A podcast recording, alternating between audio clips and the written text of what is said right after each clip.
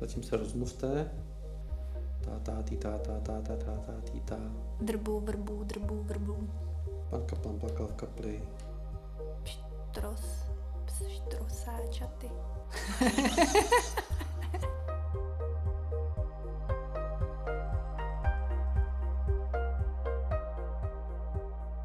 Zdravíme vás dobré čajovny na Václavském náměstí v Praze.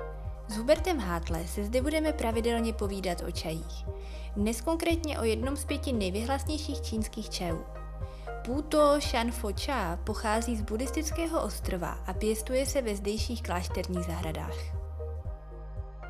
Huberte, já se těším na dnešní vyprávění, protože my se po třetí, do třetice všeho dobrého vydáme do Číny a budeme si povídat o nejvyhlasnějších čajích Číny.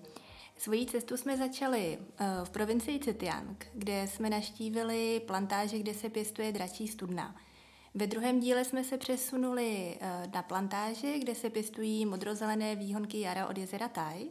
A ve třetím díle, tentokrát posledním, se podíváme na buddhistický ostrov, eh, kde ochutnáme čaj Puto. Já nechám na vás, jestli chcete začít tu cestu vyprávěním o, vyprávěním o Číně, kdy budeme putovat po ostrově a postupně se dostaneme na čajové plantáže, a nebo jestli chceme začít uh, vyprávěním o tom čaji a postupně se dostaneme do Číny a budeme si vyprávět o ostrově. Tak já vítám všechny naše posluchače a vás eh, v Dobré čajovně opět eh, v naší galerijní místnosti a zároveň se přeneseme na poutní loď, která nás převeze z pevniny na poutní ostrov Putuoshan. A protože se bavíme o cestě, tak já jsem pro, mě se to i vypráví, nejdříve celou tu cestu projít a pak se zastavit vlastně na čaj, nějaké místní ostrovní čajovně a popovídat si vlastně o tom čaji, o technologii a o tom, jak se připravuje o tom, proč je vlastně tak výjimečný. Dobře, tak začneme takhle a já se na to hrozně těším, protože dneska budeme, tím, že se přesuneme na ostrov, a buddhistický ostrov, tak to vyprávění zase bude trošku jiný, než eh, předtím, když jsme si vyprávěli z vnitrozemské Číny a z provincií. Tak nám řekněte, jak jste se dostal na buddhistický ostrov. Cesta na Putuoshan eh, byla vlastně vyvrcholením první čajové expedice do Číny, když jsem jel osobně.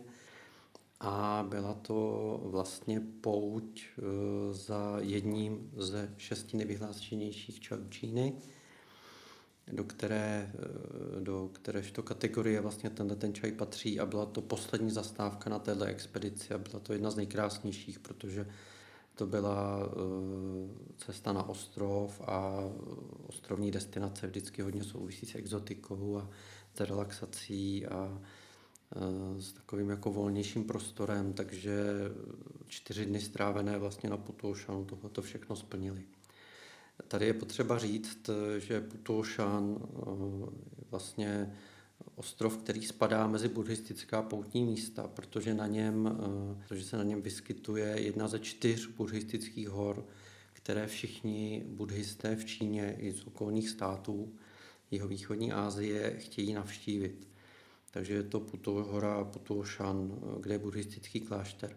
Další tři hory jsou na pevnině a je to, je to Emeishan, ten je v Sichuanu, pak je to uh, Tiuhuashan, uh, ten je v Anhui, v provinci Anhui, a pak je to Wudhaishan a ten je v Shanxi.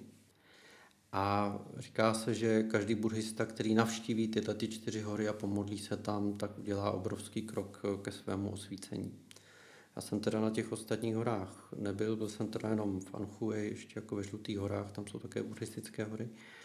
Ale zážitek na této buddhistické hoře na Putuošanu byl velice krásný. Na Putuošan se dá dostat eh, velice snadno vlastně z východočínské provincie Četiang, eh, Putuošan a vlastně jsou ostroví, eh, na kterém se nachází patří ještě do zprávy provincie Četiang, takže je to poměrně blízko ze Šanghaje.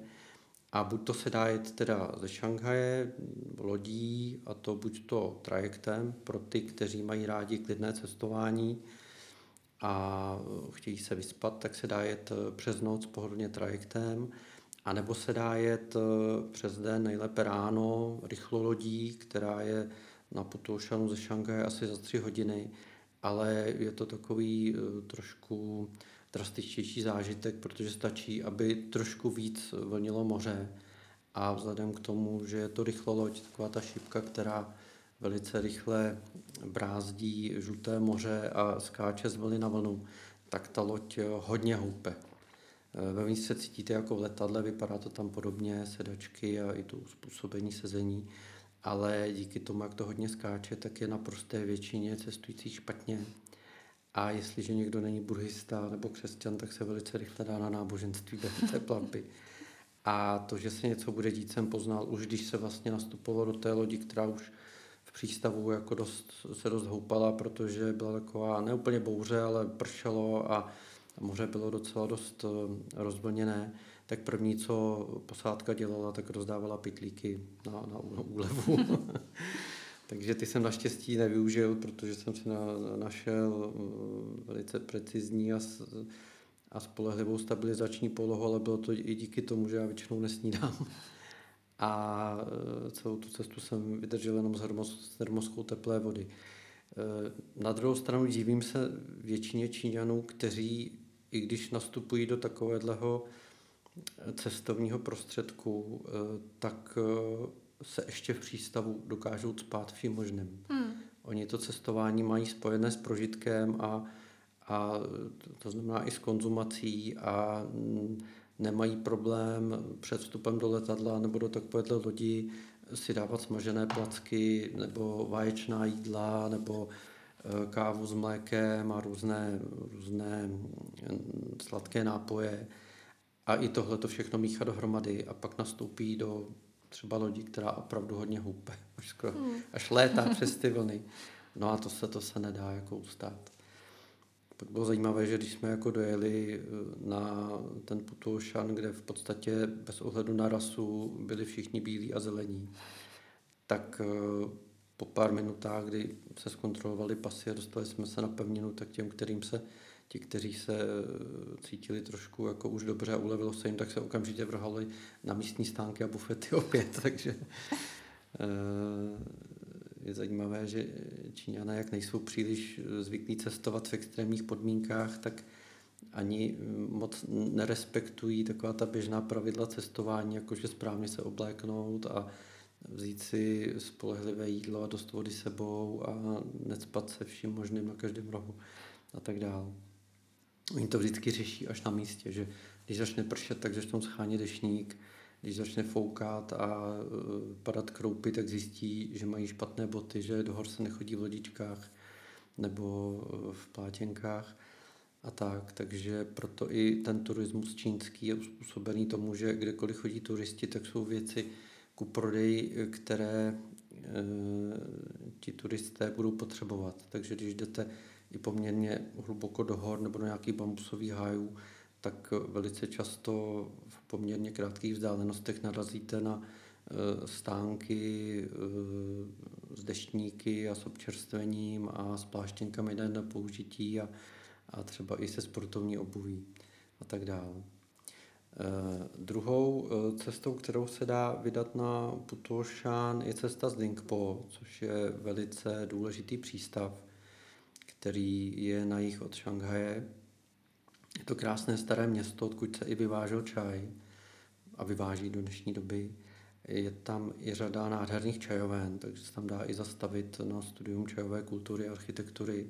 A od tamtud eh, je to na Putošan v podstatě asi do hodinky eh, solidní lodí. Takže je to, je to blížší, musíte jet akorát v tom Četiangu více na jich.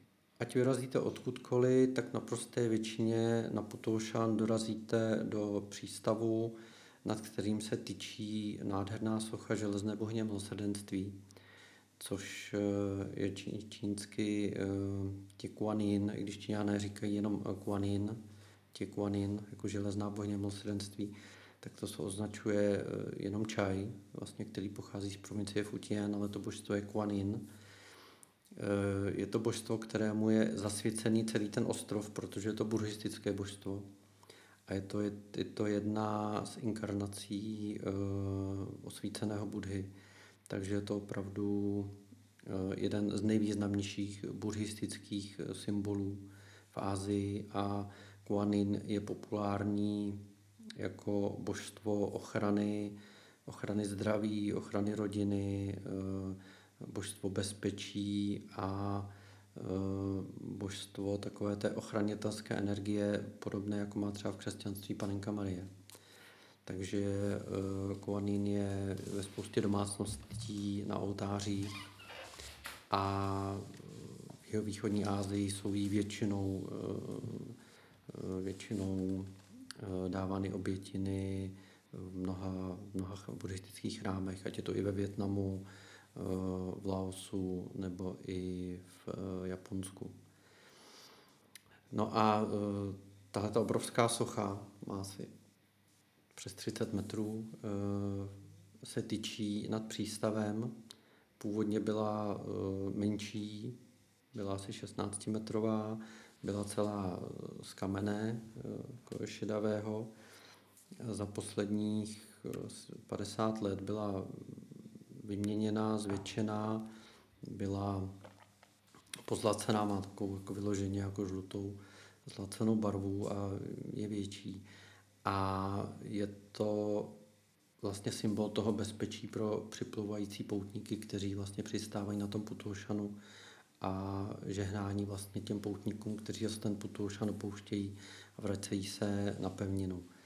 Eh, proč ta socha tam vůbec je, k tomu se váže příběh, kdy eh, vlastně z Číny putovali do Japonska buddhističtí mniši s patriarchou a vezli posvátné písmo a jako dar vlastně eh, japonskému vládci vezli právě tu velkou eh, kamennou sochu železné bohyně milosrdenství. Ta je teda uctívaná i v Japonsku pod názvem Kanon, určitě každý zná. A je několik významných chrámů v Japonsku, kde jsou krásné sochy bohyně Kanon.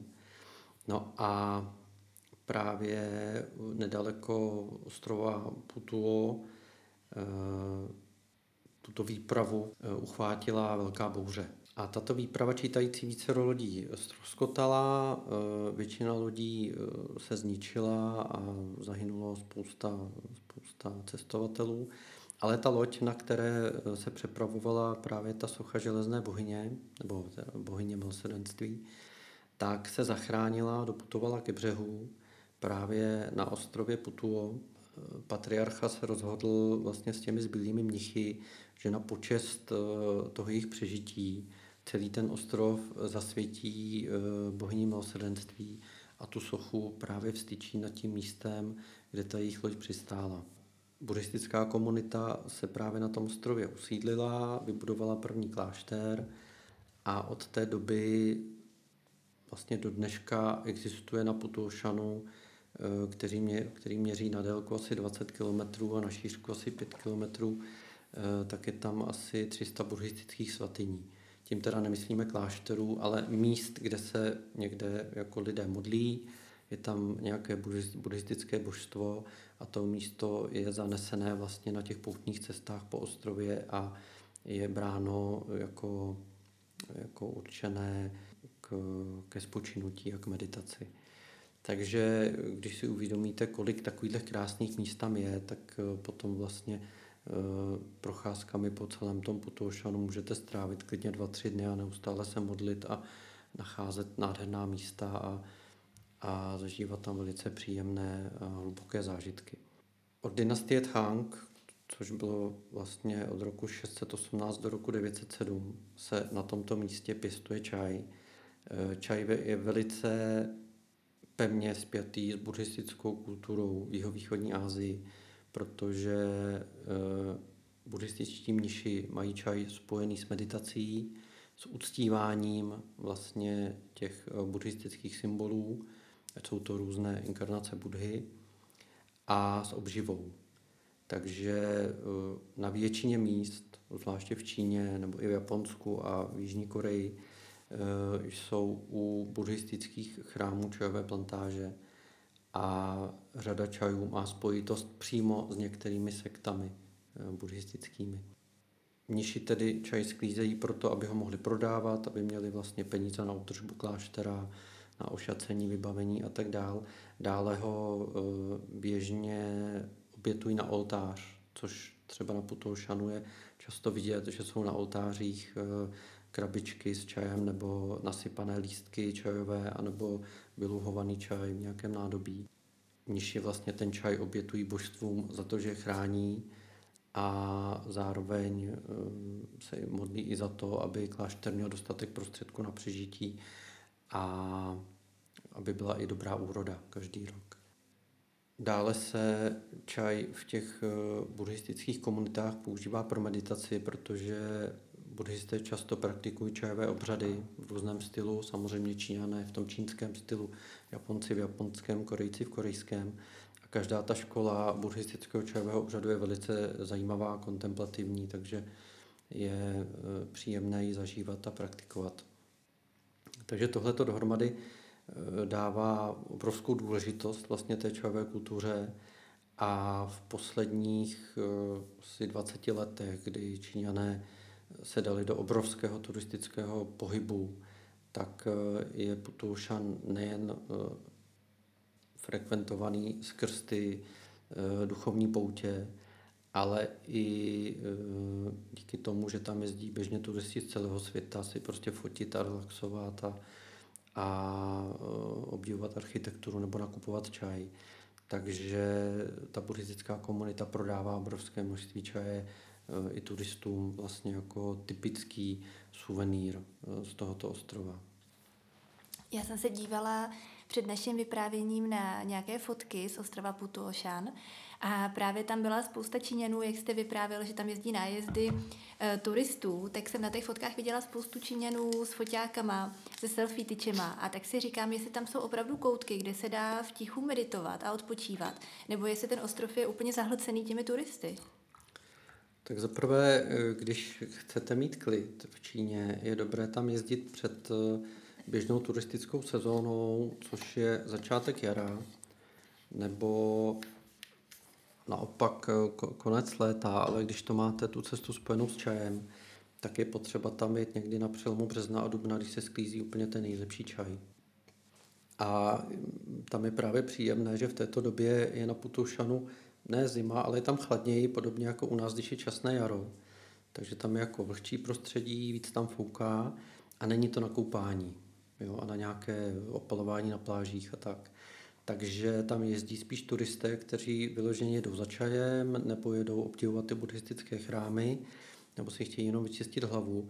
A není tam takové rušno, jako třeba už v červnu, v červenci, kdy tam běžně jezdí lidé na dovolenou eh, do hotelů a jsou plné pláže a je tam spousta takové té surové zábavy, jako třeba ohňostroje nebo eh, jezdění na takových těch eh, hlučných čtyřkolkách a mm-hmm. to městečko jako takové a ta tržnice není tak eh, přeplněná. No vás to možná vyděsí, to, co jsem teď říkal, ale tohle to jsou běžné styly zábav jako všude, v turistických destinacích všude na světě. Takže i Číňané je pře- převzali. A i takový ten lov na ty turisty od místních obyvatel je úplně stejný, takže když tam někdo přijede, tak oni hnedka ho chtějí natáhnout do svého hotelu, vozit ho svým automobilem, eh, nutit mu svého průvodce, ukázat mu z toho Putoušanu takové to nej. Ale tohle všechno je tam, myslím, zbytečné, protože ten Putoušan je tak malý, že si ho v pohodě za dva, tři dny prochodíte skoro dvakrát a stačí vám k tomu průvodce a běžný základní orientační smysl. A je fakt, že v tom březnu a dubnu tam ještě bylo dost místa, bych řekl, pro všechny, jak na tržnicích, tak i v těch rámech. A to znamená, že si jste si tam mohla užít jak tu živou atmosféru, že tam jsou lidi a modlí se a je tam spousta kouře zvoných tyčinek a e, je tam hodně slyšet zpěv buddhistických manter, tak na druhou stranu si užít klid, když jdete někam za jeden, za dva rohy nebo si sednete někde na útes a můžete prožívat naprostý klid jako úplně v samotě. To už jako v létě pak jde těžko. Nešťastné je, že i na takhle krásné jako duchovní oblasti eh, ten turismus útočí tím velice laciným a surovým zábavným způsobem, jo, jako u nás. Eh, běžně v přírodě se staví takové ty různé prolézačky adrenalinové, eh, adrenalinová centra, půjčují se tam prostě ty čtyřkolky nebo, nebo koloběžky a tak dále. On je to samozřejmě dobré pro pohyb a pro zábavu. Samozřejmě je příjemné sjíždět krkonoše na, na koloběžce nebo v zimě všude sáňkovat a, a nebo někde lézt po těch opičích dráhách po lese, ale e, ta příroda z toho žádnou radost nemá. A když vy chcete mít klid, tak samozřejmě, když jdete někam hloub do lesa a je tam nějaký zábavný park, tak i když je to o vnímání přírody, tak pořád je to zásah do té přírody, pořád se to musí jako natlouc na ty stromy, musí tam být obsluha, jo, že tam osvětlení a tak dále. Takže tu přírodu to ruší. Jo. Takže je potřeba tyhle, ty, tyhle ty, uh, technikálie zábavní uh, aplikovat vždycky velice citlivě. Jo. No a Číňané s tou citlivostí jsou dost hm. na štíru někdy. To bohužel. No a když se teda teďka posuneme od hlučných čínských turistů eh, do klidu buddhistických zahrad, tak vy jste vyprávěl o tom, že eh, buddhisté mají svůj vlastní čajový obřad. A je možné se ho na Putošanu zúčastnit? Čajový obřad tam můžete zažít. Eh, není to příliš obvyklé, oni mniši to praktikují spíš pro sebe v rámci té komunity. A co se týče popíjení čaje, Eh, z buddhisty, tak oni to spíš dělají jako veřejné prezentace, že ukazují vlastně, jak ten čový obřad vypadá a mají tam nějakého čestného hosta, je to spíš taková jako exibice. Takové ty intimní čajové obřady, kdy oni by, by jako vyučovali čajový obřad, nebo tak, to jsem tam nikde neviděl, ale určitě to tam existuje, ale není to nějak, eh, není to nějaká, nějak jako masová záležitost. Je to tím, že ten Putoušan je velice uh, jako je to velice svižné cestování. Uh, tam je potřeba si uvědomit, že cesta lodí uh, ze Šanghaje na Putoušan a cesta Číňana z kterékoliv provincie do Šanghaje a zpátky domů je velice drahá. Takže Číňané na ten Putoušan jezdí na otočku. Stejně jako tady třeba Korejci nebo někteří Češi nebo Japonci jezdí do Českého Krumlova. Vlastně ráno přijedou, odpoledne už jedou zpátky. A jedině bohatší Číňané nebo ti, kteří mají našetřeno nebo tam chtějí meditovat, tam jsou delší dobu. Delší doba je pro ně dva nebo tři dny. Oni nemají moc času na to cestování, protože Číňané jsou hodně v práci. A zase, čím méně mají peněz, tím víc jsou v práci. Takže eh, běžný buddhistický poutník, který žije eh, v nějaké střední finanční kategorii nebo je chudší, tak běžně takovéto cestování je pro něj velkým luxusem a rozhodně takhle nejezdí každý rok. Takže i na tu pouč se těší a třeba si na ní i léta střádá. Nemyslíme teď nějaké multimilionáře, kteří na tom Putoušanu mohou bydlet třeba několik měsíců a nějak je to finančně ne, nepoznamená. Ale běžný Číňan to má jako e, výsadu, kterou si dovoluje Eh, ve velkém finančním i časovém presu, protože toho musí zvládnout za ten rok hodně. Největší nápor je tam eh, o víkendu, když se tam v pátek jede a v sobotu se jede zpátky, anebo se tam jede v sobotu nebo v neděli jenom na otočku. Takže se to tam děje hrozně rychle. Oni za půl den chtějí projít celý ten Putošán, pomodlit se v klášteře, nebo aspoň v těch eh, nejslavnějších Eh, chtějí si dát něco dobrého k jídlu, chtějí si koupit čaj, chtějí si koupit buddhistické suvenýry, jako je buddhistická mošna, boty, eh, úbor eh, meditační, růženec 108 korálkový, nebo si koupit buddhistické mantry, které tam jsou natištěné v nějakém třeba ručním papíře rýžovém, a nebo si koupit třeba buddhistické mantrovací rádíko, což je taková veselá, velice praktická věc, která umí hrát to jednu až třeba pět základních buddhistických manter a oni, aby nemuseli pořád zpívat, tak si to pustí a, a to, to rádíko jim pořád dookola hraje ty mantry což mě nejdřív lezlo jako na nervy, ale pak jsem si to oblíbil a pak jsem i litoval, že jsem si to rádíko nekoupil taky, protože to je velice praktické na práci a na cestování. Je to takový velice příjemný monotónní zvuk a i na tom Putoušanu to zní jako z mnoha, z mnoha stran, buď to opravdu fyzické zpívání těch poutníků a mnichů, nebo zpěv tady z těch uh, plastových rádiek. No a když si uvědomíte, co všechno ten turista za ten den, maximálně dva, necelé dva dny, musí stihnout, tak vlastně nemá čas někde hodinu sedět a popíjet čaj a něco se učit. Uh, oni Číňané ani příliš nemeditují, oni se hlavně modlí, modlí. Modlí, hodně fotografují a hodně se kochají přírodou. Takže pro ně je často ta buddhistická praxe spojená s modlitbou nebo s recitováním manter a ne úplně každý praktikuje sezení anebo dlouhodobější sezení v klidu, jako je to třeba v japonském zenovém buddhismu. Takže i ten turismus, i tím nižší se vlastně takhle eh, vůči těm lidem vlastně chovají, že všechno je tam jako rychle, rychle si nakoupit, rychle proběhnout, rychle všechno vidět a rychle na loď a rychle domů zpátky, anebo na jiný ostrov, protože Eh, vlastně to jsou ostroví kolem Putoušanu, to je asi pět ostrovů, každý je něčím významný. Na třech z těch ostrovů, vlastně včetně Putoušanu, se pěstuje čaj. Když to někdo chce třeba za tři, čtyři dny projet, tak má co dělat.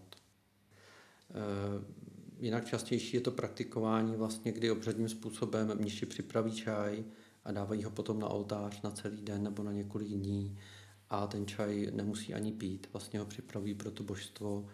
Eh, příprava není nějak ortodoxně daná, je to vždycky na těch konkrétních mniších, jaké si vyberou nádobí, eh, jak ten čaj chtějí připravit, někdy prostě jenom hodí lístky do sklenice a ten čaj vystaví jenom v té sklenici na oltář, jindy mají nádherné kung fu soupravy, třeba i z dražšího nádobí a jindy používají třeba bílý porcelán, kajvany vlastně s pokličkou, eh, slévají to do malých šálků a a dávají to, dávají to taky na ten oltář. Někdy při tom obřadu ten čaj i popíjejí, ale že by to nějak jako tam bylo příliš frekventované, to, to se říct nedá. Naopak se tam hodně čaje prodává na trhu, dělají se třeba i degustace, je tam i několik pěkných čajoven po tom ostrově, i když na to, že to je čajový ostrov, tak jsem čekal, že to bude daleko začajovanější, ale e, říkám tím, jak je to vlastně velice svižný turismus, tak se ani neočekává, že tam ti turisté budou někde moc vysedávat, takže spíš je to uspůsobené na nákup. Jinak čaj si můžete dát i v restauracích, na hotelech nebo v buddhistických chrámech přímo.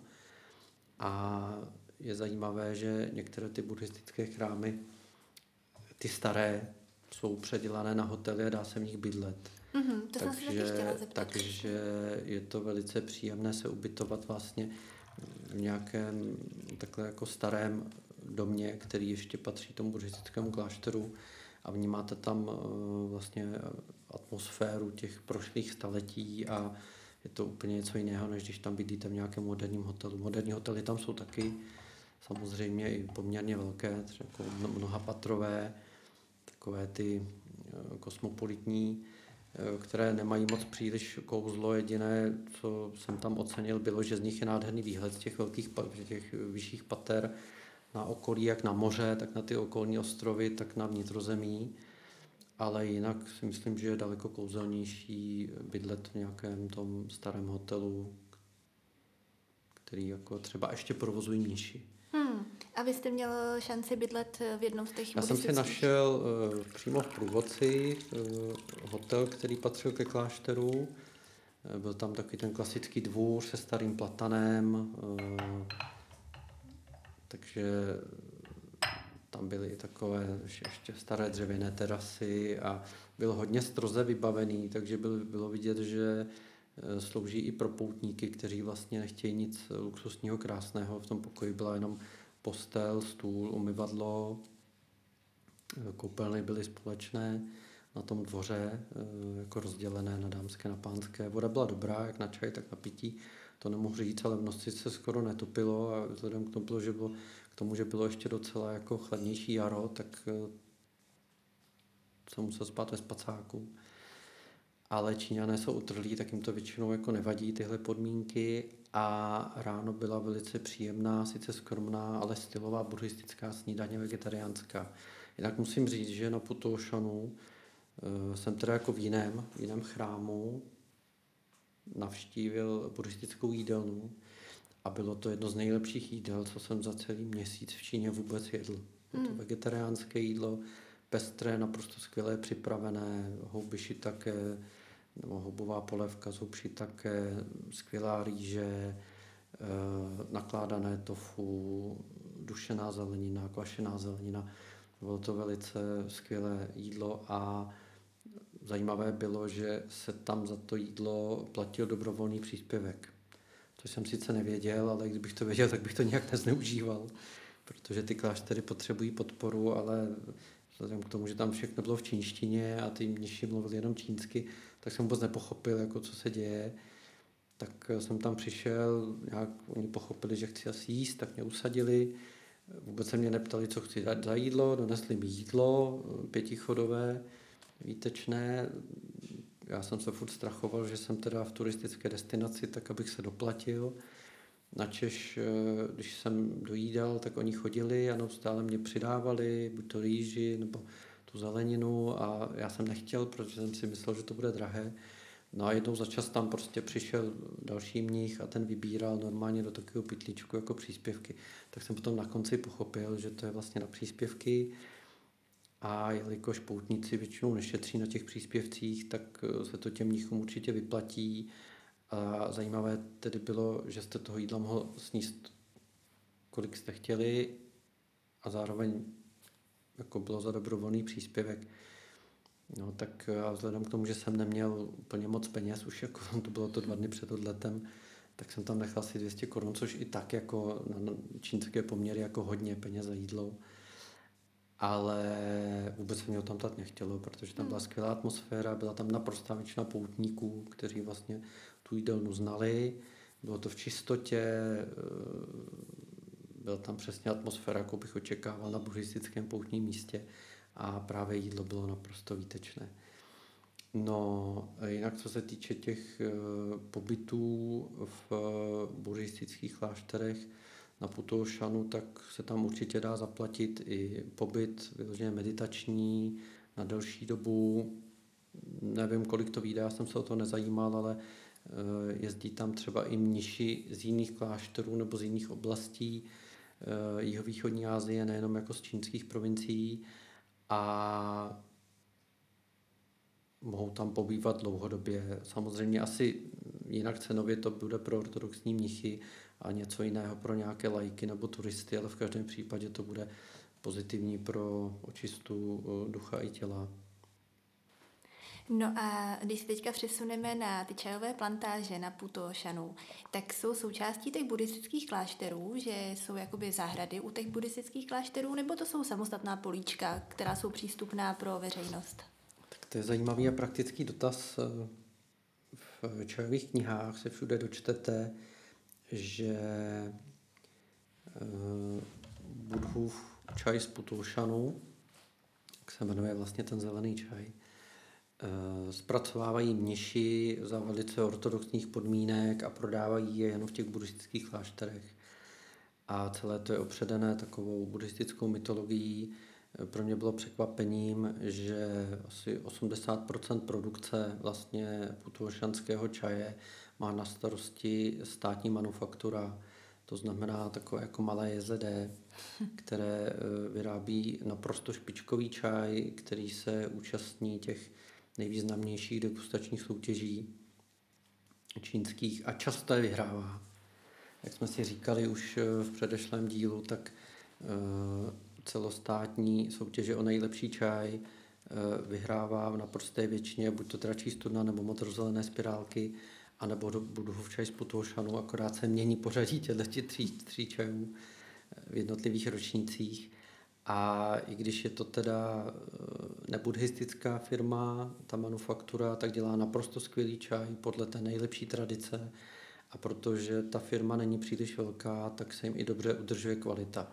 Ona vůbec produkce putošanského čaje je poměrně malá, nedá se vůbec srovnat s produkcí těch slavných čajů, které se vyrábí na pevnině, protože ten ostrov je malý, rozloha těch plantáží není nějak veliká, v podstatě to je několik takových větších svahů na jižní a severní straně ostrova které obhospodařuje eh, právě ta manufaktura a pak jsou to menší plantáže, které jsou, eh, které jsou u těch buddhistických klášterů a ten čaj zpracovávají mniši.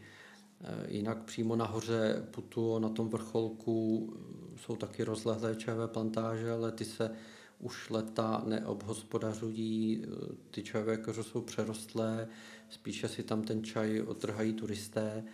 A nevím proč, ale asi protože to místo je méně dostupné, tak se asi těm plantážníkům tam nechce tolik pro ten čaj eh, tam drápat, tak eh, tam jsou ty čajové plantáže jako dosti zubožené a eh, většina těch čajů se dělá vlastně asi v polovině vlastně těch svahů, které jsou, které jsou na Putoušanu. Rozhodně bych neřekl, že dělá lepší čaj klášter nebo ta manufaktura. Vždycky záleží na tom, eh, jak kvalitní ten čaj, který den, eh, kdo jako se sbírá a vyrobí. Ale musím říct, že po degustaci čaje přímo v té manufaktuře i po degustaci čajů, co jsem kupoval na trhu, tak když jsem vlastně eh, monitoroval a kupoval to nejdražší, co tam bylo, tak mohu potvrdit, že v této kategorii se jedná opravdu o naprosto nejlepší čaje na světě, co se týká eh, kategorie zelených čajů. Samozřejmě nemůžeme porovnávat druhy mezi sebou, jako čaj z Yunanu, čaj, čaj z Putoušanu, čaj z Japonska a tak dále, ale co se týče vlastně kvality těch jarních čajů čínského typu, tak se nedivím, že opravdu eh, ten čaj má takové renomé a eh, že se běžně umistuje na těch předních místech v degustačních soutěžích. Po návratu do Čech, když jsem viděl třeba i co se prodává u nás, on eh, s putoušanským čajem málo kdo obchoduje, protože i z obchodníků ho málo kdo, málo kdo ho zná, málo kdo si ho dokáže zajistit v dostatečné množství nebo eh, v rozumné kvalitě, nebo eh, se mnoha firmám za něj nechce platit, protože on už v nákupech je poměrně drahý, tak se s ním jako dá málo kdy setkat eh, v Evropě nebo v Americe, když dobrá čajovna ve své síti ho prodává už 20 let, asi přes 20 let určitě, v dobré kvalitě, tak eh, když někde vidím nějaké vzorky těch vývozních čajů, tak eh, vidím, jako, že to nejlepší se sem stejně nevyváží. Jo? To by málo kdo zaplatil a o to víc si vážím toho zážitku, díky kterému jsem vlastně tam propil a viděl a něco i nakoupil vlastně chtěčů, co tam byly, protože eh, tyhle ty druhy opravdu běžně nejsou k sehnání a když je seženete, tak jsou velice drahé. A čím je to způsobené, že ten putoša nebo ten putoča je vlastně nejkvalitnějším, jedním z nejkvalitnějších čínských čajů? Je to tím prostředím? Je to, nebo? je to dané úplně vším. Eh, je tam výtečná půda na tom ostrově. Je tam poměrně vlhká, kvalitní, humozní půda, která díky tomu, že se tam nikdy příliš nezemědělčilo, eh, jelikož ten eh, ostrov je malý, je hornatý, eh, pláže jsou písčité, okraje vlastně ostrova, tam jsou skaliska, jsou tam poměrně vysoké nebezpečné útesy, takže zemědělství nemá smysl, samozřejmě jsou tam nějaké zahrádky, nějaké to rýžové políčko, ale většina toho ostrova je buď to divoká příroda nebo čajové plantáže anebo pláže. A díky tomu eh, se ten ostrov nijak eh, jako nevysával energeticky dlouhá staletí. V podstatě nikdy. Není tam průmysl. Je tam akorát eh, jeden větší přístav, kde se přečerpávají pohonné hmoty, kde se vykládá vlastně zboží na prodej. A má takový jako vytváří tam to technické zázemí vlastně pro dovoz věcí z pevniny a pak je tam ten malý přístav, kam přijíždějí turisté, kde je ta socha krásná, ochranitelská. Takže není tam žádný provoz. Je tam jedna ani ne moc velká silnice, spíš taková okresní silnička, která vede do okola a v podstatě kromě toho turistického ruchu eh, ten ostrov nic neničí. Eh, do toho eh, je tam dostatek kvalitního slunce, spousta svahů je na jich, takže je tam dostatek tepla pro čajové keře, ale zároveň je tam vysoká vzdušná vlhkost, protože eh, je tam dostatek eh, palem a bambusových lesů, které drží vlhkost a do toho i ty kopce zadrží vlastně vzdušnou vlhkost. A ta vlhkost díky tomu, že je to vlastně ve žlutém moři, tak je tam i ta přímořská, říkám jako slaná vlhkost a to všechno těm čajovým lístečkům dělá strašně dobře. Jak jsme si říkali, nejlepší uh, listí na čajových keřích uh, v Ázii nebo i všude na světě roste tam, kde je dostatek slunečního záření, ale zároveň vysoká vzdušná vlhkost a není tam příliš teplo. To znamená, že ty keříky se krásně koupají v teple, ale v takovém, eh, v takových jako mlžných, v takovém mlžném oparu, takže ty lístky nejsou vysušené. Eh, dalším faktorem je, že díky tomu, že ta produkce je malá, tak ty firmy i ty kláštery se mohou soustředit na sběr těch nejlepších listů. Nemají takovou tu potřebu vytvořit kvantum čaje, aby bylo celý rok co prodávat, aby byla spousta čaje pro nějaké obrovské vývozy do zahraničí, jako je třeba indická produkce nebo cejlonská. A za další, ty firmy se tam nerozrůstají, eh, eh, aby mohly vlastně ten ostrov vytěžovat, protože není kam, protože tam, kde jsou čajové plantáže, nebo kde mohou být, tak tam už jsou.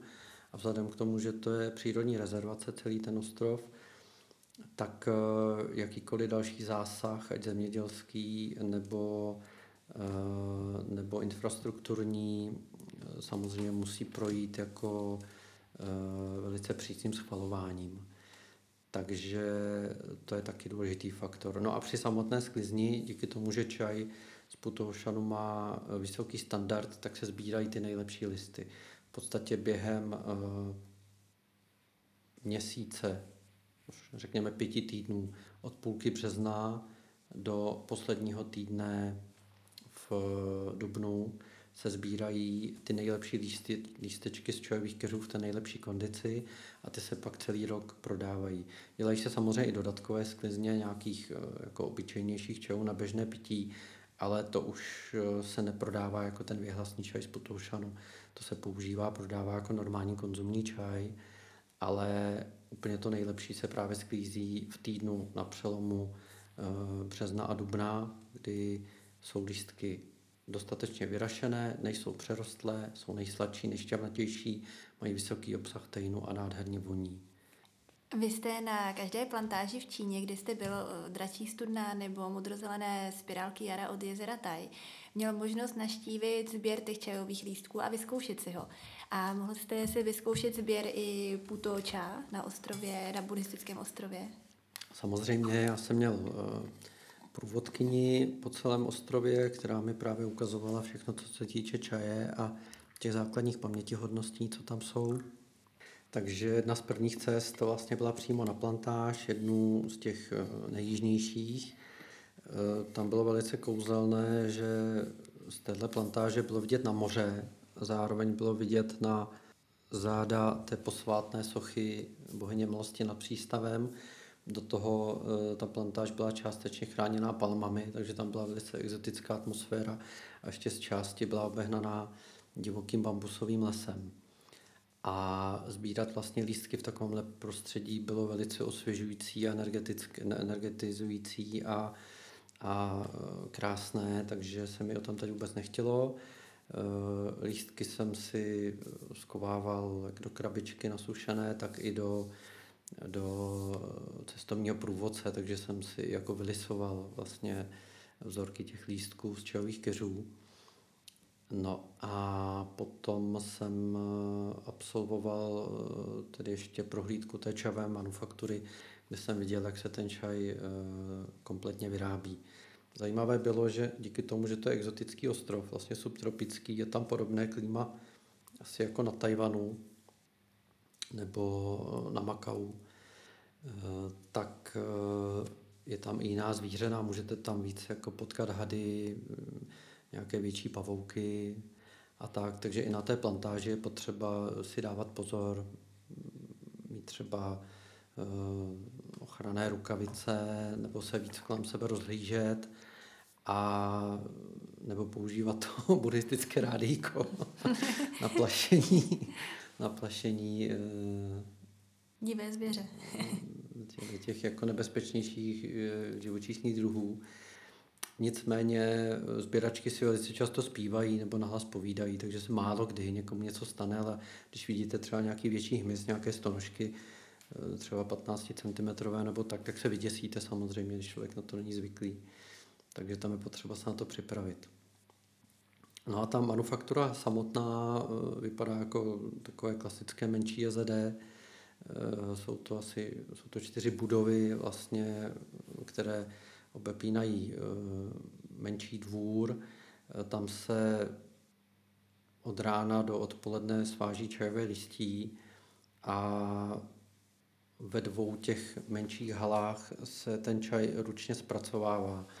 Eh, u té technologie nenajdete nic, co jsme si popi- nebo nenajdete nic nového, odlišného, než co jsme si popisovali třeba u výroby dražší stuny nebo modrozelených spirálek.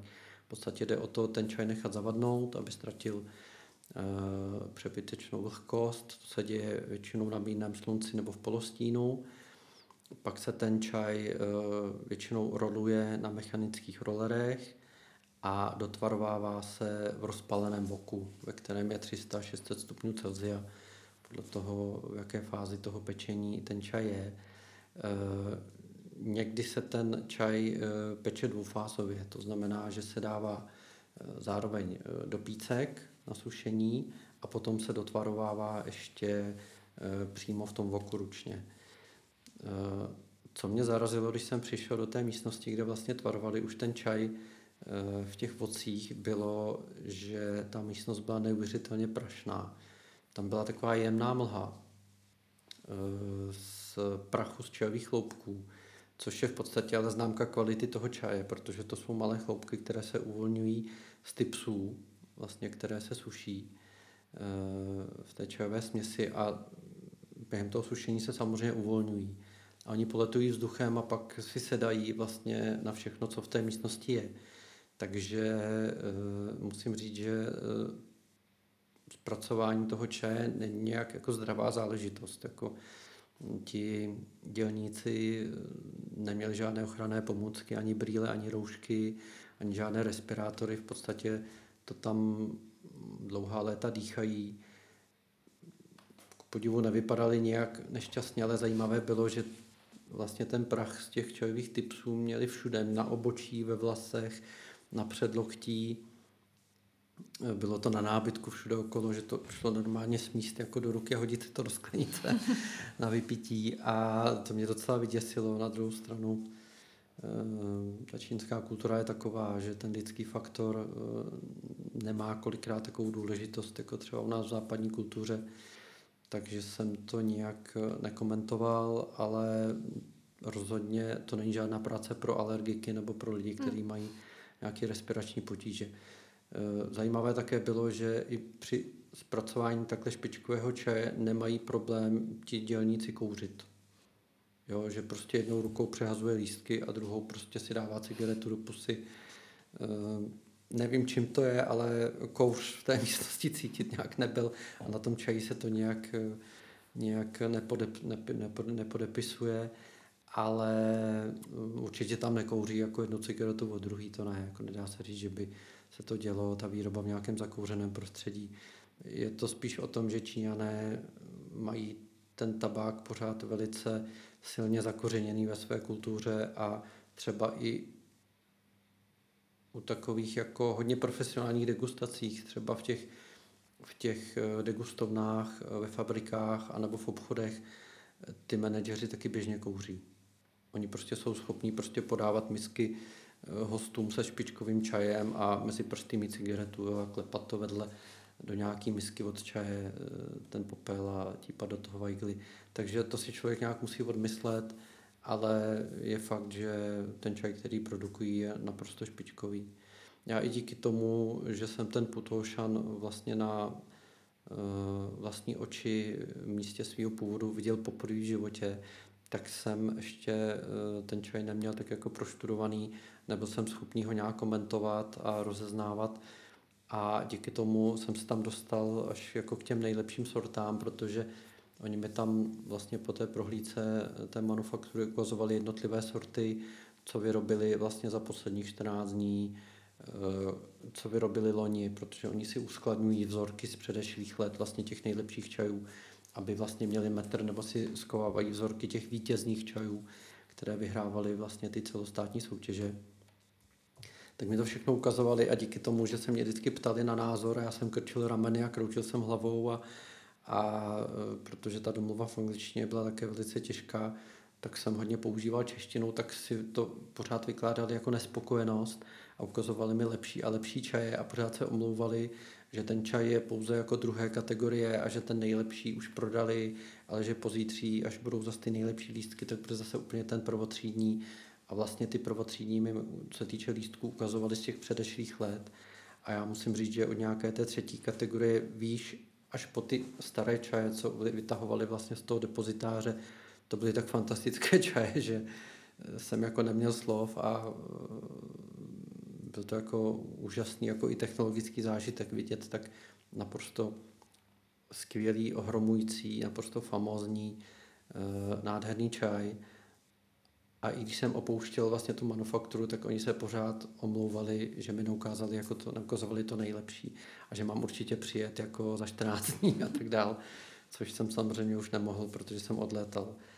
No, ale díky té své nespokojenosti jsem si vysloužil i jako manažerskou večeři a návštěvu podnikové čajovny a tak. Takže ono je dobrý někdy krčit těmi rameny správným způsobem a vyjadřovat nějaké rozpaky. Rozhodně asi nepoznali, že tomu nerozumím.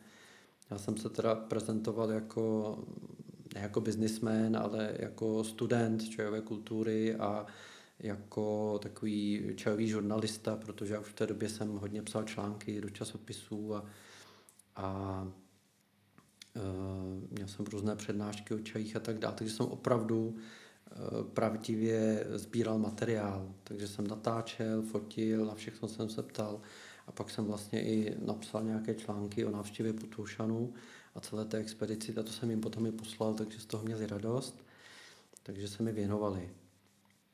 Jinak eh, čaj se tam degustuje stejně jako třeba v dračí studni, sklenice, horká voda, pár snítek listí eh, eh, do sklenice a nic se neřeší, ani čas, ani teplota vody, řeší se jenom tvar lístků, jak se ty lístky rozvíjejí, jak ten čaj voní, jak chutná a degustuje se stejně brutálně jako na pevnině. To znamená, tady máte jeden vzorek, ochutnat šup další vzorek, ochutnat další a za chvilku máte 6-8 vzorků na stole a už se vám z toho motá hlava a když si neděláte poznámky nebo nemáte velice dobré soustředění, tak se v tom ztratíte a je to velice silný eh, energický zážitek, takže je potřeba být jako dobře najedený. Do toho oni dají občas nějakou cigaretu, takže eh, se tam ty věmy velice mísí, ale musím říct, že to rozhodně stojí za to.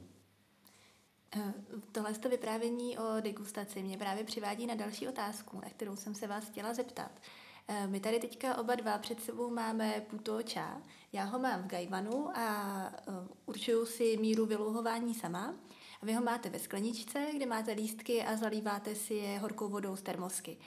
A jak byste doporučil připravovat puto čá pro nás lidi ze západu? Tak samozřejmě můžeme volit eh, více způsobů. Buď to můžeme klasicky popíjet ze sklenice, kde nejvíce vynikne vlastně průzračnost toho nálevu, je nejlépe vidět na listí a když máte kvalitní čaj, tak ten čaj nehořkne. Můžete si ten čaj zalívat ostátější vodou kolem 80 stupňů Celsia a tím, jak vlastně ten čaj upíjíte a sílí, tak si ho hnedka ředíte, aby byl tak akorát. Když máte vlastně v tom popíjení takový grif, jak rychle ten čaj pít a jak teplou vodou si ho zalívat, tak vám ten čaj nikdy nezhořkne a je to velice příjemné popíjení, když eh, ten čaj pijete na eh, slunečním světle, buď to u okna, nebo na terase, anebo venku, třeba v přírodě. Eh, v čajovnách a v chrámech na Potoušanu nejčastěji popíjejí čaj z pěkných bílých porcelánových kajvanů, protože to vypadá elegantně, je to i velice hezké na prezentaci Není to tak obyčejné, jako když pijete z běžného skla, jako z obyčejné sklenice. A s tím čajem si můžete jako víc hrát, můžete si vonět pod pokličku, můžete si prohánět lístky vlastně tou pokličkou, můžete si přes tu pokličku cedit vlastně přímo do úst nebo do šálku, tak jak to máte teď. Eh, moc hezké je popíjet i ze skleněných kajvanů nebo ze skleněného nádobí, jako z konvičky, buď to z kung fu konvičky, nebo z nějaké větší sklenice. Eh, do práce třeba je velice eh, praktický takzvaný královský šálek, říká se tomu pchiao. To je taková kádínka, většinou to má plastové ucho, v které je, v které je sítko, do kterého se dá čaj Eh, ten čaj se vylouhuje, takovým speciálním pístem se přepustí do té kádinky a pijete přímo buď to z ní, nebo si ten čaj slijete do šálku nebo do sklenice. To už není tak elegantní, ale je to velice praktické, protože se to neplete na stole a velice dobře se s tím pracuje, ten čaj se vám nepřelouhuje. A potom můžete používat samozřejmě i nádherné kung fu soupravy, ať porcelánové, nebo, nebo kameninové, nebo z terakoty, z červenicové nebo hnědé hlíny, z išingové keramiky, kdy eh, používáte konvičku na louhování čaje. Ta konvička je většinou velice malá, od třeba půl deci až do 1,5 deci. Eh, používají se malé šálky na degustaci a čichátka na chytání vůně. To je způsob, který vlastně se používá hodně na Tajvanu na degustaci polozelených čajů, ale na tom Potoušanu to také praktikují. Jinak, když se s čajem nechcete nějak jako párat a nechcete pít ani z té sklenice, můžete ho louhovat v obyčejném hrnku nebo ve skleněném uh, hrnku z varného skla. Když si ten čaj dáte do papírového filtru nebo do cedníčku, vylouhujete ho, a vytáhnete a máte eh, hrnek hotového čaje. Eh, je to taková praktická příprava, která ovšem tomu čaji nedá tak vyniknout. Takže když ten čaj chcete vypít někde eh, v práci nebo doma, když třeba vaříte, tak, tak si ho můžete připravovat takhle, ale ty dražší čaje vždycky je lepší připravovat s tou větší péčí, abyste si je více užili, protože přeci jenom utrácíte za ně, tak by vám měli přinést jako co největší užitek a radost. Jinak moc hezká příprava je také, když nemáte dostatek nádobí nebo nechcete se vůbec zaobírat jako nějakým větším množstvím nádobí, tak si vzít nějakou větší hezkou porcelánovou misku, nahřát si horkou vodou, tu vodu vylít, hodit snídku čaje vlastně na dno, zakrýt si ten čálek dlaní a pak si vlastně jenom přivonět a zalít uh, mírně odstátou vodou kolem těch 85-80 stupňů ten čaj a koukat, jak se na dně ty lístky rozvíjejí a vlastně ten čaj upíjet z té misky. A ten čaj většinou do druhého nálevu si krásně sedne, protože stěžkne, tak se drží vlastně u dna, neplete se vám do pusy a takhle ten čaj můžete na několik nálevů prolévat naprosto jednoduše, skvěle na něj vidíte, eh, nemusíte ho cedit a je výborný na chuť. A co třeba jídlo, eh, které se hodí k putoča? Protože mně podle chuti připadá, že bych si k němu dala třeba eh, kandovaný ovoce nebo slunečnicový semínka, možná i něco slaného. Přesně to se na putoušanu běžně jí k čaji, hmm. Když jdete do čajovny, anebo eh, když si dělají číňané pikniky, tak tomu jedí buď to sušené ryby, nebo pražená semínka, pražené oříšky, syrové nebo sušené ovoce, a nebo eh, mají ještě takové speciální krekry eh, z rýžové mouky, které jsou většinou slané. Eh, z jídel, když zase putu se nehodí úplně k jídlu, protože to je nobel čaj, takže se nepodává běžně v restauracích jako čaj na trávení, takže spíš bych doporučil něco k snědku k tomu čaji, než ten čaj pít k jídlu. A když si chcete dát něco malého eh, k tomuhle čaji, tak buď to třeba nějaké smažené placičky, eh, které nejsou, které nejsou příliš mastné a eh, příliš pikantní, to znamená, aby nebyly třeba z čili. Placky z rýžové mouky, buď to slané nebo sladké, nebo koláčky smažené s fazolovou pastou nebo s oříškovou pastou anebo nějaká jednoduchá jídla z daru moře z ryb. To třeba na Putoušanu se hodně praktikuje, protože je to ostrov, takže už přístavu na vás útočí jako vůně z restaurací, kde, kde podávají chobotnice, krevety, e, mořské úhoře, langusty a různé ryby. E, takže to se určitě hodí k putošanskému čaji. Huberte, vemte nás ještě nakonec našeho vyprávění po buddhistickém ostrově do buddhistických klášterů a na horu Putuošan. Buddhistických klášterů je na Putuošanu několik. Ty nejvýznamnější e, jsou Puji, Fayu a Huiji. A to jsou vlastně největší e, kláštery, které jsou opravdu obydlené mnichy, Mohou tam chodit i turisté, jsou velice frekventované, ale každý z těch klášterů má část, kam se nesmí. Kam mohou jenom ti praktikující mniši, anebo ti e, poutníci, kteří tam přijedou bydlet a účastní se opravdu těch e, rituálů e, a toho programu od rána do večera podle těch ortodoxních pravidel. Já jakožto český turista a velice zvídavý člověk eh, jsem se snažil v každém tom eh, klášteře eh, propašovat a nahlídnout do těch míst, kde se nesmí, což teda bych nesměl úplně, neměl jako úplně jako propagovat, protože to takové neetické, nicméně mě to vždycky nedá, když vidím někde nějaký zákaz vstupu nebo tak, tak mám chuť se tam tak jako nakouknout a takže jsem to trošku praktikoval, jenom trošku, když jsem měl pocit, že už je to nepatřičné, tak jsem vycouval. To znamená, když už byly ubikace, tak tam nechodím, protože to je opravdu, opravdu soukromí, kde by člověk neměl nikoho rušit, ale když to byly třeba nějaké meditační místnosti nebo kuchyně, mám hrozně rád kuchyně, eh, tak eh, jsem tam nahlížel, nebo jsem udělal nějakou fotku, nebo jsem něco natočil, než si mě někdo všiml, protože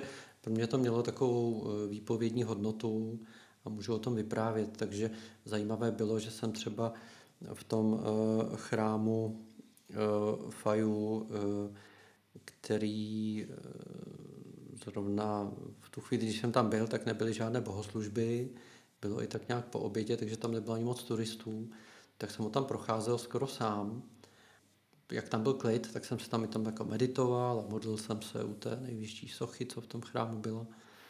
Tam byl nějaký pozlacený budha.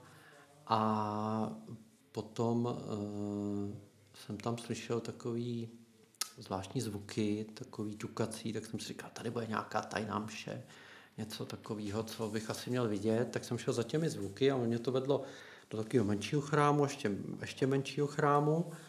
A teď ty zvuky se zesilovaly a byly taky ty typické zvuky, jako když se ťuká na ta ozvučná dřívka při, při liturgiích buddhistických a čekal jsem, že tam začnou zaznívat nějaké mantry. Tak jsem se přiblížil do takového minichrámu, kde nebyl žádný oltáře a tam byly povodevřené dveře, tak jsem tam natáčel na kameru a teď jsem byl připravený na to mystérium, co tam objevím a když jsem teda jako kouknul dovnitř, tak jsem tam viděl, jak tam mniši hrajou ping-pong. to bylo to ping, ping, ping, jo. A mě to strašně pobavilo, protože jsem viděl jako tu obyčejnou, nemysteriózní.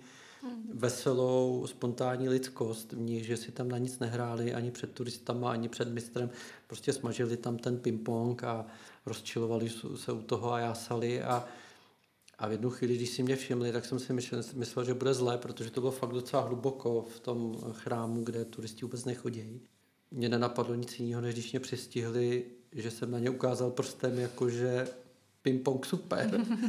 A oni to nějak pochopili asi, že jsem nějaký milovník ping-pongu nebo co, tak místo, aby mě vyhnali, tak mě pozvali dovnitř a strčili mi pálku a chtěli, abych si hrál s nima. No a já v té době jsem byl docela vyhraný, protože já jsem v pubertě hrál hodně ping-pong a ještě když jsem začínal eh, čajování v dobré čajovně, tak jsem měl docela jako kondici, tak jsem si s něma zahrál, ale musím říct, hráli jsme skoro hodinu a úplně mě to vtáhlo. Zapomněl jsem, že jsem na nějaký čajové expedici a fakt jsme jeli ping-pong a rozčilovali jsme se u toho a, a jásali a dělali si falše.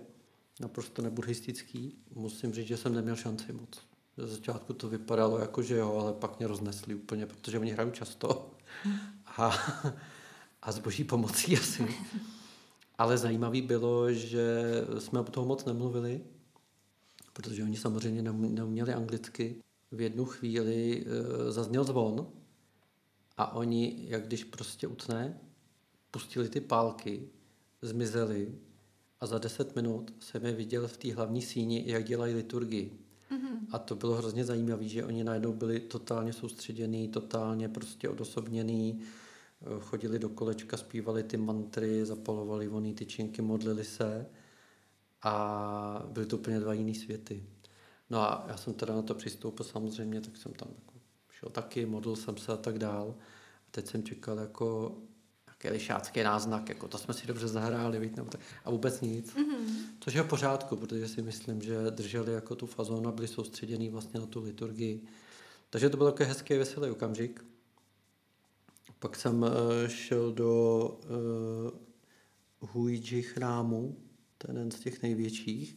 Tam mě zase zarazilo, jaký tam byl obrovský průtok lidí. Tam to bylo právě kolem poledne Eh, kdy asi na Putoušanu nejvíc lidí, že už všichni přijeli a ještě nikdo neodjel odpoledne. A tam byl takový nával, že jsme se fakt strkali loktama a do toho oni pálí obrovské množství voných tyčinek. Jestli někdo zná čínské voné tyčinky nebo větnamské, tak že jsou docela dlouhé, přes 20 cm a je to docela hodně pilin vlastně na té, na té špejli a většinou jsou santálové a hodně kouří. A zatímco my si zapálíme vonou tyčinku a když půlka odhoří, tak už větráme v místnosti, tak oni pálí svazek nebo určitý počet tyčinek podle vlastně třeba počtu těch modliteb. A u chrámů jsou většinou obchody se suvenýry pro poutníky, kde se samozřejmě prodávají i voné tyčinky, které jsou velice levné a oni si je kupují po hrstech a pálí je tam buď to v kadidelnicích, nebo na oltá, nebo u oltářů, anebo s nimi chodí po těch chrámech a tak s nimi jako mávají a, a modlí se. A není problém, aby třeba někdo na jednu modlitbu vypálil celý svazek těch tyčinek, což může být třeba 50 moných tyčinek na jednou. No a tam jsem viděl poprvé v životě, že tam byly i voné tyčinky o velikosti baseballových pálek, což je opravdu veliká, tlustá, santálová tyč, které se zapalují na nějakým zapalovačem, ale v kadídelnicích, kde hoří oheň. Prostě strčíte vlastně do toho ohně, tam se rozpálí a oni to potom mají problém zasnout, takže tam běhají vlastně s tou baseballovou pálkou, která hoří a všichni Číňané okolo uskakují, pak se jim to podaří zhasnout, obrovsky to dýmí a nakonec to zabodnou do té největší kadídelnice a tam to dýmí přes celé to nádvoří takže opravdu všechno tam je cítit jako tím uh, santálem. A zajímavé bylo, že v některých těch buddhistických chrámech, nejenom na Putoušanu, ale jinde v Číně, uh, v posledních letech hodně používají uh, voné tyčinky z růžového dřeva, nebo oni jsou spíš ze santálu a jsou napuštěné nějakou růžovou esencí. Mají i růžovou barvu, a hodně, hodně voní po růžích, podobně jako třeba ruské parfémy, ty nekvalitní. To byl takový eh, kouř, který byl až jako dráždivý, nepříjemný. A já jsem, až když jsem se vrátil z Číny, tak jsem zjistil, co je to v novinách shodou okolností, že v Číně je takový nešvar, eh, že v buddhistických chrámech se hodně pálí právě tyhle ty růžové tyčinky, které jsou karcinogenní, když se zapálí a ti mniši, kteří v těch chrámech žijí, tak hodně často trpí rakovinou plic mm-hmm. nebo nějakými respiračními problémy, protože když 10-20 let vlastně tohleto inhalujete každý den, tak to můžete mít nějaký problém. Takže i u pálení těch volných dřev a volných tyčinek je potřeba si vybírat. A myslím si, že v Číně a v Indii zvlášť, tam se hodně liší kvalita i od, ne, ne, nekvality a ta nekvalita bývá často eh, velice škodlivá. Jo, takže pozor na růžové tyčinky, růžově, růžově zbarvené a hodně po růžích vonících. Tím nechci říct, že se nedají sehnat kvalitní tyčinky z růžového dřeva lety, aby člověk pohledal. No a e, pak jsem byl ještě třeba v tom klášteře Puji, tam bylo zajímavé, tam jsem byl nakonec, nakonec, když už zavírali, a tam jsem si procházel celý ten klášter, tam už moc tím mniši nehlídali, takže jsem tam chodil dost jako bez pozornosti, ale viděl jsem, jak večeří. A to byl hrozně hezký pohled, že byli ve velké místnosti, kde byl Budha, zase s oltářem, měli tam obětované jídlo a všichni byli vlastně v takovém půlkruhu a jedli to samé jídlo, modlili se předtím. Byla tam taková velice klidná, pokorná atmosféra. Než mě teda vyhnali, zjistili, že tam jsem, jsem nějak naivně si myslel, že mi dají najíst, ale tam se buddhismus moc neprojevil, ale pak byl ještě zajímavý pohled, že jsem tam viděl chrámovou místnost, kde mniši vlastně z velikých pokladnic eh, vysypávali dary a odpustky, které si vlastně ty turisti tam mm, vlastně zanechávají, buď to házejí dobročinné milodary vlastně do těch, do těch pokladnic na mm, život toho kláštera, anebo přímo platí za modlitby. Tam máte mnichy u těch, u těch eh, oltářů a když přijdete a chcete, aby se za vás pomodlil, nebo aby za vás s nějakou modlitbou ten mnich zapálil vlastně onou tyčinku, tak eh, vlastně mu musíte zaplatit to jsem nepraktikoval, protože mě to přijde hloupé platit za modlitbu v jakékoliv církvi. Ale ti, ti Číňané to hodně praktikují, je to i e, výrazný e, příjem, výrazná část příjmu do toho kláštera. Jsem teda tam ty peníze házel automaticky za to, že jsem jenom navštívil nějaký klášter, protože vím, že ty komunity potřebují podporovat. Ale zajímavé bylo, že tady už po západu slunce vlastně v tom jednom malém chrámu chodili eh, mniši a nosili ty pokladnice z, které, z celého toho velkého kláštera a vysypávali na zem ty peníze. A pak tam byl mnich, který hrábě má ty peníze rozhrabával. A pak tam byli mniši, kteří vlastně vyzbírávali různé typy bankovek podle, podle hodnoty a dávali to poslednímu mnichovi, který to počítal a třídil a zapisoval. A tam byl takový zajímavý paradox. Samozřejmě je to úplně normální činnost, běžná, stejně jako je modlitba, jak se počítají peníze. Ježíš nic na tom není. Ale je zajímavé vidět vlastně, jak ti mniši v těch rouchách po kolena Penězí. chodí v penězích, hrabou je hráběma a počítají je, jo, že to málo kdy vidíte a uh, já jsem v tom viděl tu symboliku prostě toho nebe a země. Hmm. Jo, že máte věci, které jsou prostě posvátné, poznášející a pak naprosto běžný, udržující, které jsou taky potřeba, takový ty naprosto světský, racionální. Já ještě teda, když vám do toho skočím. Tak jsem si teda ještě říkal, že nemusí být úplně špatný být míchem, když se jako každý večer brodí v penězích. Po kolena. Ale ono to je trošku jinak, že jo. Hmm.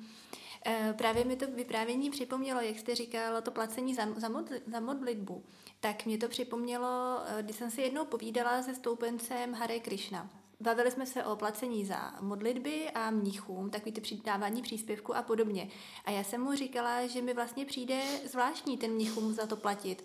Že oni jsou tady od toho, aby vlastně nežili ten, ten náš jako běžný život konzumní a aby nám jakoby napomáhali, nebo aby jsme, jsme se tam mohli uchýlit ve chvíli, kdy potřebujeme. Ale on na to měl hrozně zajímavý pohled, což mě vlastně nikdy nenapadlo. A říkal mi, že my třeba lidi na západě často platíme za psychoterapii nebo jakoukoliv pomoc, kterou potřebujeme. A e, na východě vlastně psychoterapii ty e, nevyužívají, ale využívají ty mnichy. Mm, ta pointa je vlastně v tom, že ten mnich je tady neustále pro nás a v tom klášteře tráví svůj čas. Učí se naspamět ty, ty sutry, ty modlitby a je tady vlastně vždycky proto, aby nám mohl pomoct. A my vlastně tím, že jim jako přispíváme ty peníze, tak je to jako kdybychom si pravidelně předpláceli určitou psychoterapii a vždycky se tam na něj mohli obrátit, když potřebujeme. Což je zase jako zajímavý pohled, který mě nenapad. A po, tý, po tomhle tom rozhovoru jsem přestala být tak radikální v tom svém názoru. To je pravda. Eh, já mám Hare Krishna hodně rád, protože eh, já mám toto hnutí spojené s mládím, protože jsem s nimi zažil spoustu věcí, jsem u nich bydlel a praktikoval. Ale eh, já musím říct, že mě tam dost vadí ten východní, rozdíl mezi tím východním a západním přístupem, který se vlastně u nás ve střední Evropě míchá a není v něm úplně jasno. V Ázii, když jdete do chrámu nebo k Míchovi, tak eh, naprosté většině, ať je to v Indii nebo v Japonsku, jak říkáte vy, on vám z hlediska z hlediska toho, že je pověřený, že je to vlastně jeho práce duchovní tady na zemi, tak vám pomůže. Poradí, pomodlí, ukáže vám, jak se medituje a tak dál.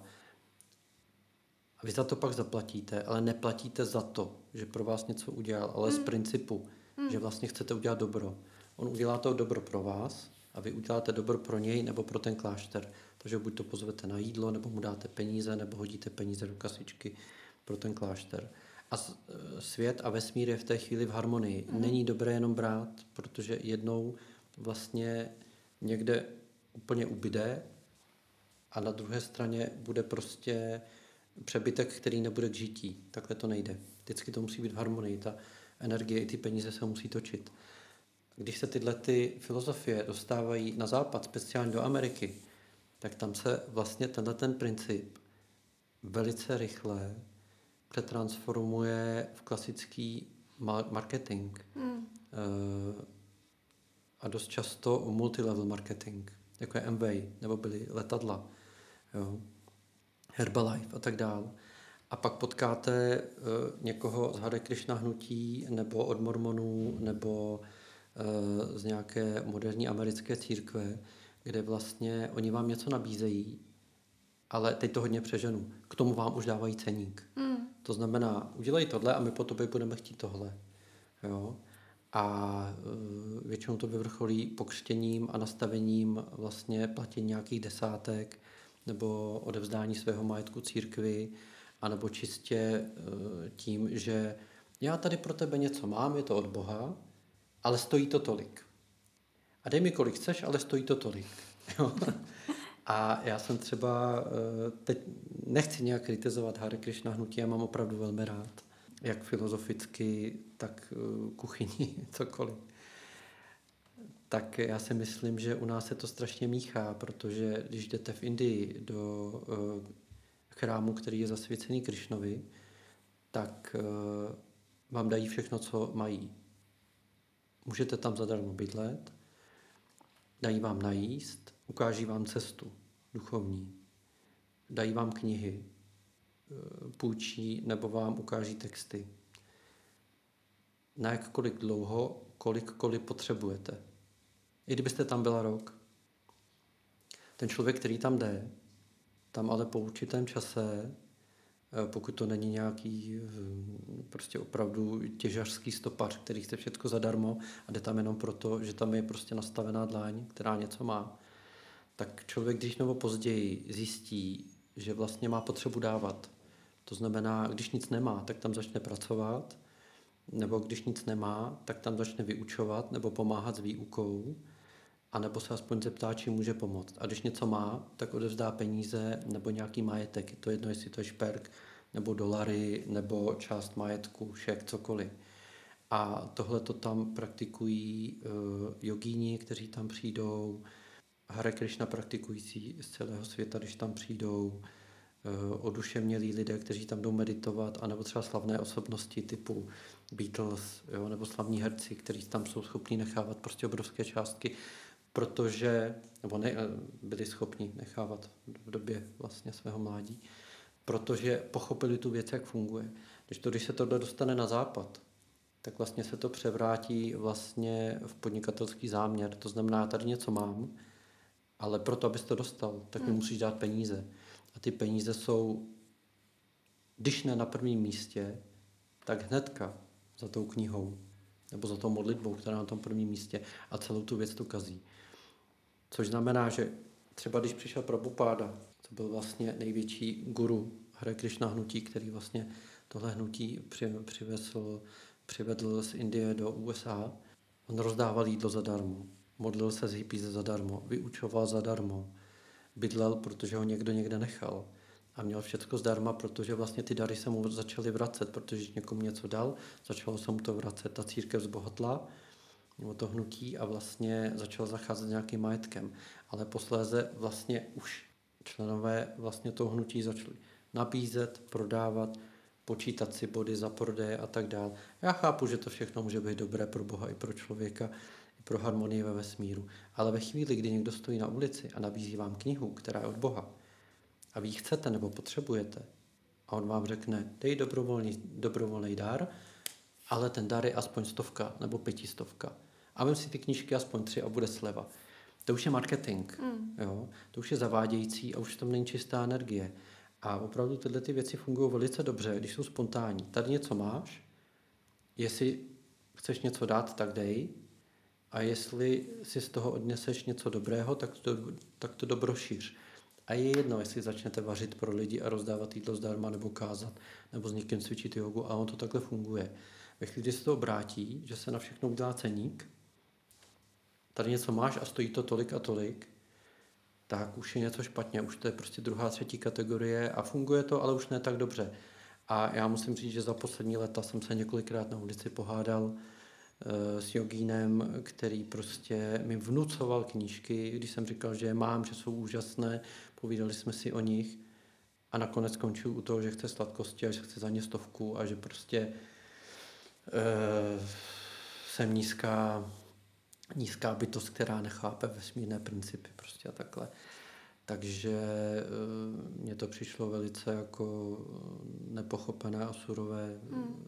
jako ze strany toho, kdo se na té ulici snaží kázat a myslím si, že člověk, který nedokáže na té ulici ty sladkosti rozdávat zdarma a ty knihy rozdávat zdarma, nebo za dobrovolný příspěvek, ale ten je opravdu dobrovolný. To znamená, že když mu nic nedáte, tak on vám stejně poděkuje, že jste si ty sladkosti a ty knihy vzal tak je to špatně. Jo, je, to čistě marketing podnikání potom. Jo, jo, s tím souhlasím. A pojďme se teda ještě vrátit na horu Putuoshan, kde zakončíme naše putování po, po Číně a ochutnávání čínského čaje. Takže já si myslím, že bychom zcela určitě měli eh, vystoupit na horu Putuo. Putuoshan v překladu je něco jako mohutná hora nebo majestátní hora nebo Eh, robustní hora, prostě něco velkolepého a silného. A v překladu teda celý ten název čaje eh, znamená Budhův čaj z majestátní hory, z majestátní hory. Takže to je Putu Shan Fo Cha. Jo, Fo je Budha, Čcha je čaj a Putu je majestátní nebo mohutná hora. A eh, na tu horu můžete buď to větlanovkou, Eh, což jsem bral jako urážku, protože jsem si říkal, ta hora není až tak vysoká. V podstatě za dvě hodiny svížný chůze jste vlastně od moře nahoře. A eh, je to i velice, je to velice pěkná procházka, poměrně jako divokou přírodou. A nebo se tam dá vět i automobilem, což je úplná potupa na duchovní cestě. A já jsem tam šel teda pěšky, eh, šel jsem tam na zdař Bůh, takže jsem netrefil úplně přesně tu cestu, která tam vedla, musel jsem stejně nejdřív dostat. A zajímavý zážitek byl, že jsem to vzal vlastně přes eh, vojenskou kasárnu, což jsem pochopil, až když jsem přišel k bráně u takového pryskaného domu a vyběhnul tam na mě takový malý Číňan v trenýrkách s Kalašníkovem a něco na mě strašně křičel a já jsem se mu snažil vysvětlit, že jdu na tu horu a že jsem čajový poutník a že, že si píšu čajový deníček a takový. On se hrozně rozčiloval. A když jsem mu pak teprve ukázal, že mám zavařovačku s čajem a že znám nějaký názvy těch čínských čajů a tak, tak pochopil, že, jsem, že nejsem žádný jako špech, který by si tam šel fotografovat tu jejich vojenskou základnu, která tam teda je, sice malá, ale je tam protože Putuošan je i strategické místo v tom žlutém moři. Takže nahoře na té hory vedle kláštera jsou asi dva bungry, betonový, pozorovatelný. Tak pak pochopil, že jsem zbloudil a ukázal mi takovou uh, zkratku, vlastně, jak rychle zmizet vlastně z toho jejich vojenského pozemku a dostat se na tu stezku. A pak jsem vyšel až nahoru.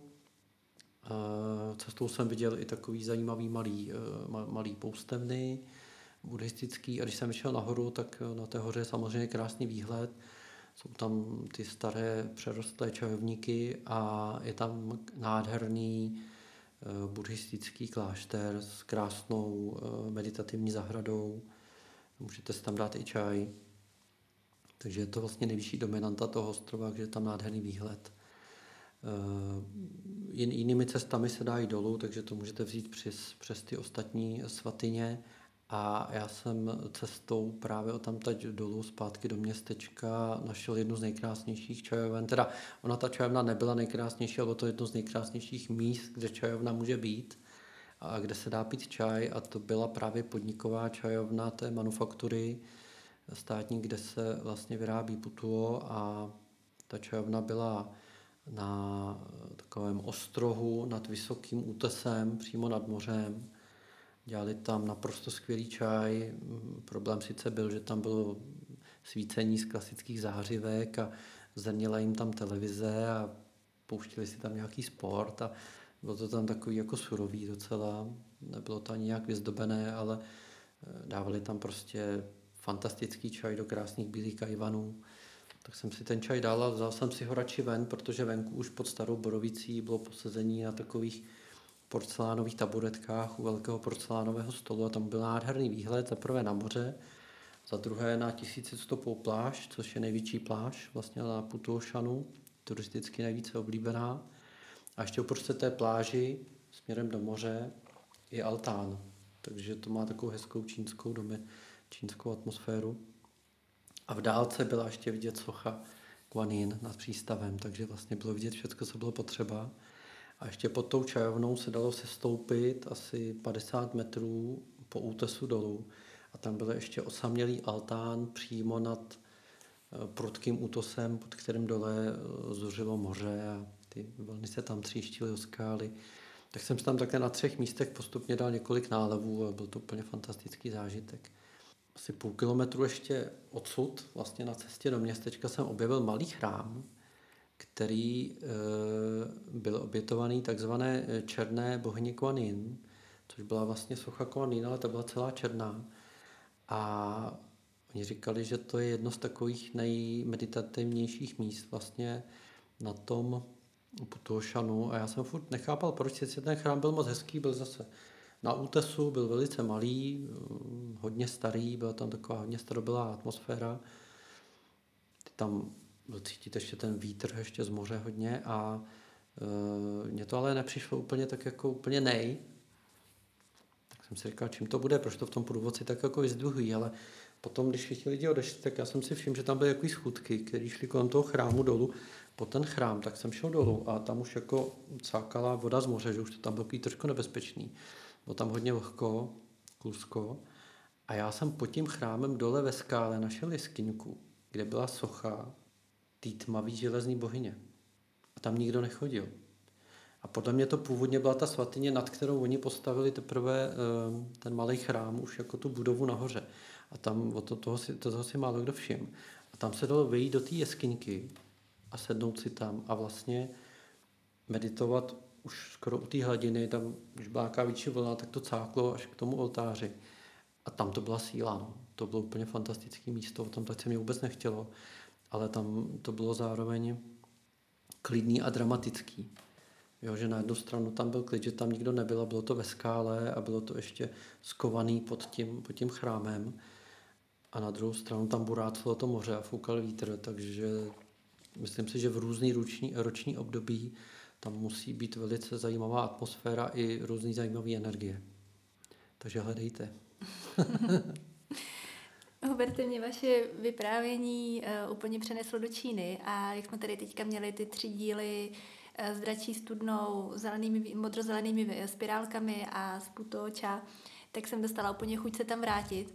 Do toho jsem si ještě přečetla předtím tu knížku, o které jsme mluvili během pueru. Kolibříková dívka z Čajové ulice se to jmenuje, nebo obráceně Čajová dívka z Kolibříkové ulice. Přesně. A úplně mám chuť se vrátit zpátky do Číny. No tak pojedem. Tak pojedem.